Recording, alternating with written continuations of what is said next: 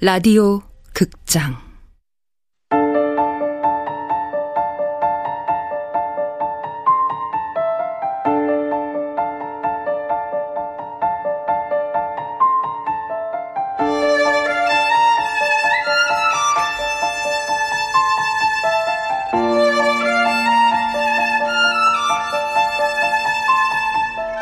부서진 여름 원작 이정명, 극본 이난영, 연출 황영선, 열여덟 번째.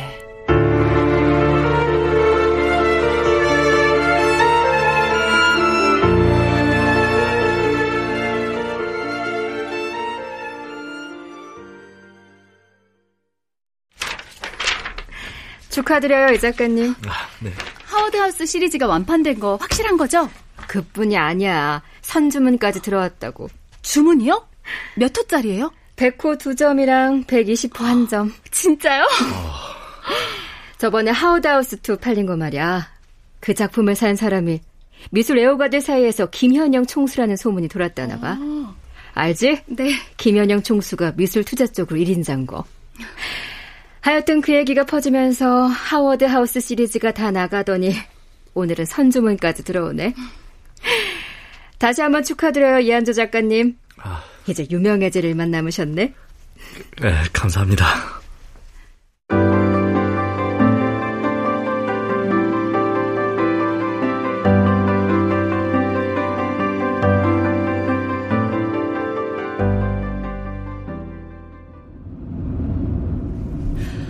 아무래도 내가 실수한 것 같아. 실수? 무슨 실수? 자기 작품가를 더 높게 책정했어야 했는데. 난 자기가 훌륭한 작가인 줄 알았는데 그게 아니었어. 음. 자긴 위대한 작가가 될 거야. 이제 스케줄 관리할 비서 따로 붙여야 하는 거 아니야? 아, 자꾸 띄우지 마. 떨어질 때 더 아파. 나 농담 아니야. 당분간 다른 시도 같은 거 하지 말고 세계화를 심화시켜. 작품 규모도 키우고. 난 지금부터 다음 전시회 준비할 거니까. 너무 앞서가는 거 아닙니까? 흐름은 탈 때 잡아야 돼. 다음 전시엔 쿤스트 정기 구독자들이랑 기업가들, 미술 애호가들에게 초청장을 보낼 거야. 영화사랑 패션계 셀럽들도 초대하고. 아마 그땐 지금보다 당신의 명성이 몇 배는 높아져 있을걸? 그녀 말이 맞았다. 2년 후, 쇠기화는 몇 배의 가치를 인정받았고, 대기업의 로비를 정식했으며, 방송사들은 앞다투어 화가 이한조를 찾았다. 이한조란 이름은 만천하에 공인됐고 삶은 더없이 순조로웠다.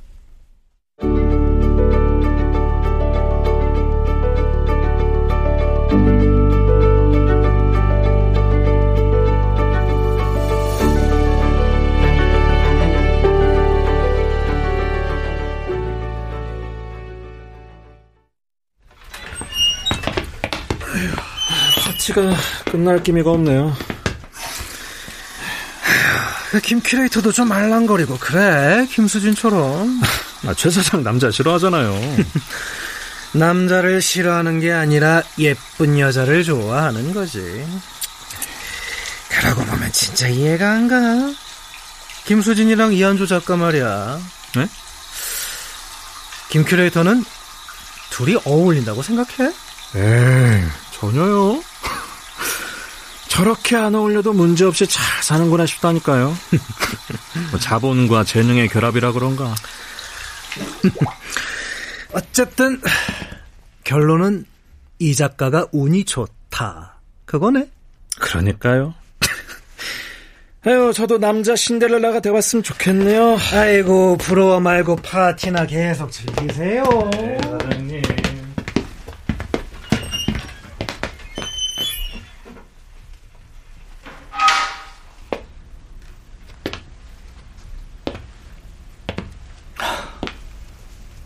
남자 신데렐라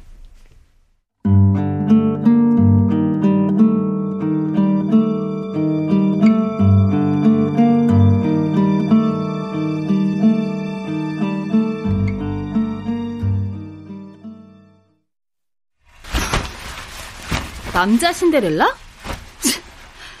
신경 쓰지 마. 사람들이 우리 얘기 하는 거 부러워서 그러는 거니까. 앞으로도 여기저기에서 당신 얘기 계속 만들어질 거야. 부풀리고 베베 꼬고 비틀어서. 근데 진실은 누구도 당신 같은 재능을 지니지 못했고 누구도 나처럼 당신을 사랑할 수 없다는 거야.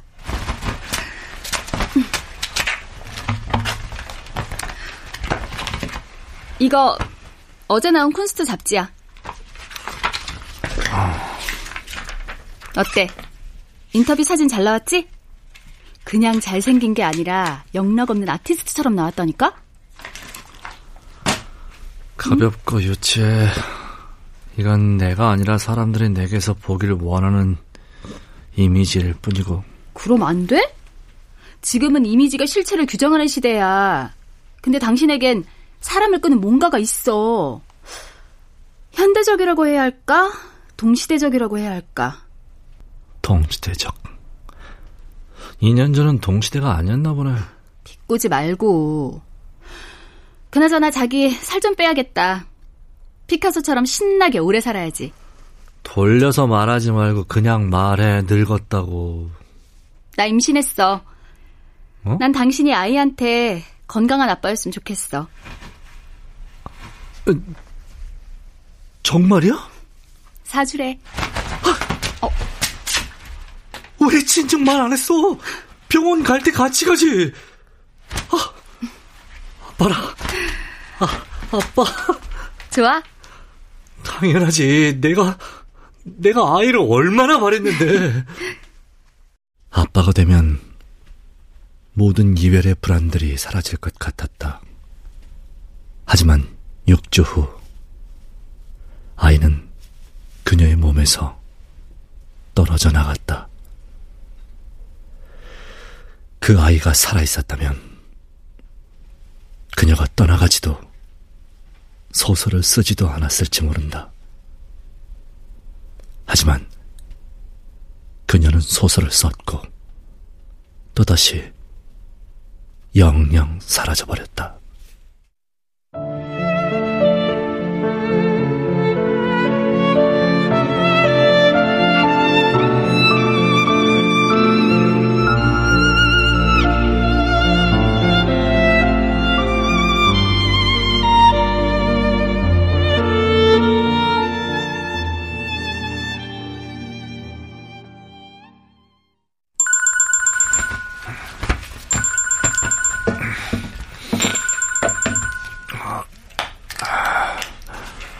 네.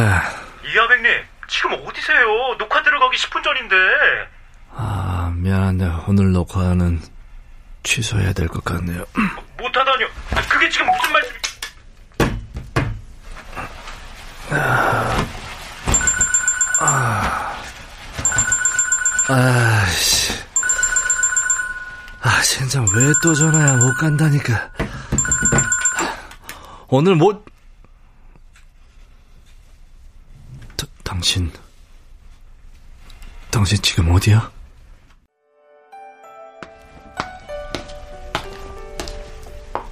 여, 여보. 오랜만이야. 아, 잘 지냈지? 바빴어, 소설 때문에. 소설. 아, 설마 정말로 출간하려는 건 아니지? 다음 달에 출간하기로 했어. 제목은 나에 관한 너의 거짓말. 그럴듯한 제목이네. 내겐 이 모든 게 거짓말 같은데. 그럴 리 없겠지만 당신이 그 글에 명예훼손을 걸고 싶어도 소용없을 거야. 제목에 이미 거짓말이라고 명시해뒀으니까. 내가 어떻게 하길 바래? 글쎄. 근데 뭘 어떻게 하든 결과는 바뀌지 않을 거야. 한마디 상의도 없이 우리 사생활을 책으로 내겠다고? 우리? 천만에. 그건 내 얘기야. 내 남자 얘기고 내가 사랑했던 얘기라고. 미안하지만 내 이야기에서 당신은 포커스 아웃이야. 그건 당신 이야기이기 전에 내 이야기이기도 해. 당신이 사랑했던 사람이 나였고 당신을 사랑했던 사람도 나였어. 당신 사랑에는 내 프라이버시도 포함되어 있다는 얘기야. 걱정 안 해도 돼. 우리 사랑을 다룬 건 사실이지만 등장인물은 당신이 아닌 허구의 인물이니까. 아무도 당신 얘기인지 모를 거야. 모를 거라고? 당신이 내 아내인 걸 아는데? 안타깝지만 그래도 소설은 나올 거야. 수정 작업을 거쳐야겠지만. 도대체 이유가 뭐야? 당신이 소설을 쓴 건 불특정 다수의 독자가 아니라 나를 공격하기 위해서잖아. 진정 씨. 긴 세월 동안 한마디 없다가 왜, 왜 지금 내 삶에 폭탄을 던지려는 거냐고. 당신의 삶? 천만에. 그건 내 삶이야. 내가 만든 삶. 난 당신의 여종이었고, 애인이었고, 유모였고, 당신 자신이었으니까. 내가 없는 당신은 아무것도 아니야. 혹시라도 내가 당신 거라고 느꼈다면, 그건 당신의 허상일 뿐이야. 그래, 나, 당신 없으면 안 돼. 당신을 힘들게 했다면, 미안해. 나 때문에 당신이 그렇게 고통받는 줄 몰랐어. 내 잘못도 있고, 의도하지 않은 실수도 있었을 거야. 진심으로 사과할게. 아니, 그럴 필요 없어. 그런다고 아무것도 변하지 않으니까. 혜리야! 그래. 내 성격이 괴팍하다는 거 알아. 그것 때문에 당신이 힘들어한 것도 알고. 하지만, 당신한테 신의를 저버린 적은 없어. 다른 여자에게 눈길을 준 적도 없고, 당신을 속인 적도 없어. 작품에 관한 당신의 조언은 전적으로 존중했고, 그런데도 당신은 날 파멸시킬지도 모를 위험한 글을 썼어. 순결한 몸 위로 그어진 냉혹한 폭력? 당신을 모르겠어. 왜 갑자기 이러는지. 내가, 내가 아무리 사정해도 분이 풀리지 않는다면, 음, 그래, 당분간 냉각기를 갖자. 내가 짐을 쌀 테니까 당신은 집으로 돌아와. 떠나는 건 나여야지 당신이 아니잖아. 하워드 주택은 당신 거니까. 아니, 당신은 그 집에 그대로 있어. 고통을 준 쪽은 당신이니까 피해자인 내가 비참해져야 하잖아? 피해자? 당신은 나한테 가해자였어. 그러니까 위로받을 사람도 처벌을 내릴 사람도 나야.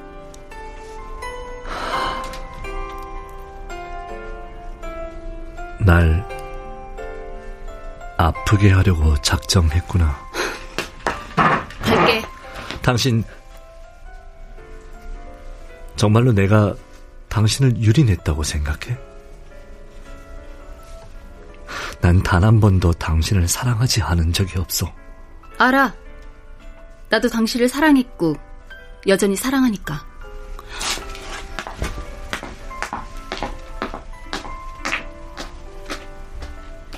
그런데 왜...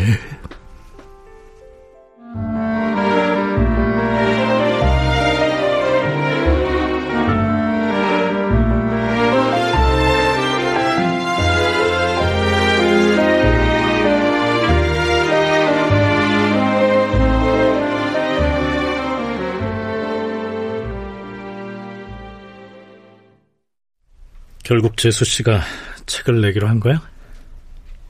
그럴 것 같아. 아는 자기가 피해자라고 생각하거든. 뭐 그래도 고소 같은 건 안 할 거야. 했으면 굳이 소설로 낼 필요도 없겠지. 어차피 공소시효도 지났고. 고소가 아니라 내가 본 건 원고의 일부였어. 책에 어떤 내용이 얼만큼 담길지 예상이 안 돼. 내가 뭘 잘못했는지도 모르겠고. 침착해. 방법이 있을 거야. 무슨 방법? 시한 폭탄이 작동됐으니까 어떻게든 바늘을 멈춰야겠지. 그럴 수 없다면 늦추기라도 하든가. 뭐 일단 출판 금지 가처분 신청으로 시간 벌고 그동안 상대가 원하는 걸 파악하고 합의를 끝내야 돼. 다음에는 고액 소송으로 겁을 주고 막을 수 있을 때까지 막아봐야지 뭐. 그래도 안 통하면 여론전으로 가야겠지. 그 단계에서는 우리도 데미지를 각오해야겠지만 치명상을 입진 않을 거야. 대신 상대는 완전히 죽여놔야 돼. 해리가 다치는 거 원치 않아. 법률 싸움은 누가 하나 죽지 않으면 끝나질 않아요. 상대를 살려놓고 나도 같이 살 수는 없는 거라고. 형, 다 이제 어떡하지? 모르겠어. 이제 내가 뭘 어떻게 해야 하는 건지.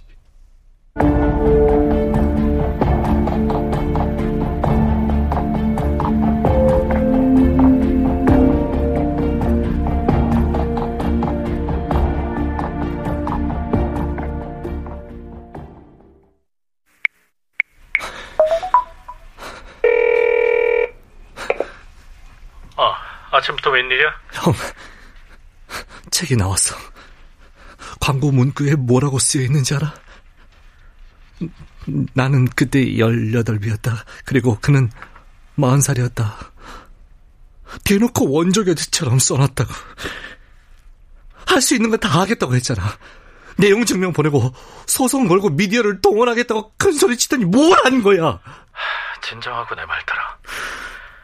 네 말대로 출판사의 명예훼손 우려가 있으니까 출판을 강행할 경우에 법적 대응하겠다고 내용 증명 보내고 출판 금지 가처분 신청할 수도 있었어. 근데 근데 왜 아무것도 안 한 건데? 아무것도 안 하지 않았어. 계속해서 동향을 지켜봤지. 아, 그래. 너한테는 그게 손 놓고 있던 것처럼 보일 거야. 근데 생각해봐. 그들이 두 장짜리 내용 증명으로 출판을 포기할 것 같니? 기다렸다는 듯이 노이즈 마케팅으로 독자들 호기심이나 자극시켰을 거야. 가처분은 직접적이고 명시적으로 심대한 사유가 없는 한 법원이 받아들이질 않아요. 그럼 진지하게 말하던지, 형만 믿고 있었는데. 뭐야, 형도 날 속인 거야? 속인 게 아니라 안심시켰던 거야. 이한조, 봐봐. 생각보다 상황이 나쁘지가 않아. 아직은 피해가 발생하지도 않았고, 말 그대로 소설은 소설일 뿐이야. 이걸 사실로 믿을 독자는 많지가 않아. 그래도 피해가 확실해지면 그때는 싸움을 걸 거야. 어? 피해가 없으면 다행이고. 언제? 싸움은 이미 시작됐다고. 법정에서 이기려면 감정에 휘둘려선 안 돼. 형이 당사자라도 그렇게 속 편하게 말할 수 있어? 편하지 않아요. 나, 나 역시 해리의 과거에 속해 있으니까. 설마 그 얘기까지 쓴 건 아니겠지? 아닐 거야. 당연히, 당연히 아니겠지. 판도라의 상자는 열렸다. 하지만 그 안에 뭐가 들어있을지 아무것도 예상할 수 없었다. 그것이 희망일지, 더한 절망일지.